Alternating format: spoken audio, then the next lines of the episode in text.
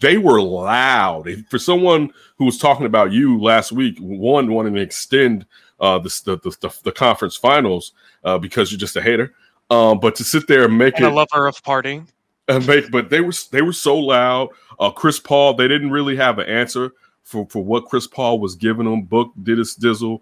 Um, I did like the play of uh, Jrue Holiday at times against Chris Paul. I liked how he, he, tried to post him up and take advantage of him. But the real thing to me when I'm looking at that that that that game, that first game, dude, y'all got to take this. This not the time to have Brook out there.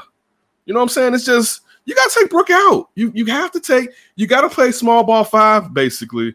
You know what I'm saying? If, if you really gonna, or you know what? Oh, you got to take Brook out and you insert Portis you know what I'm saying? And you you you go from there, but you you have to. They were attacking Brook.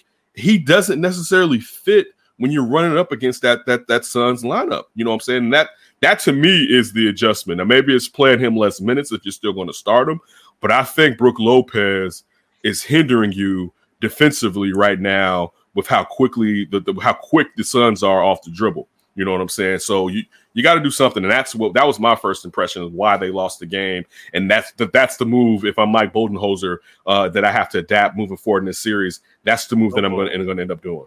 I know. We know, I know. how good he is at adjusting, especially on the fly. It always Right. takes him a game to even somewhat adjust.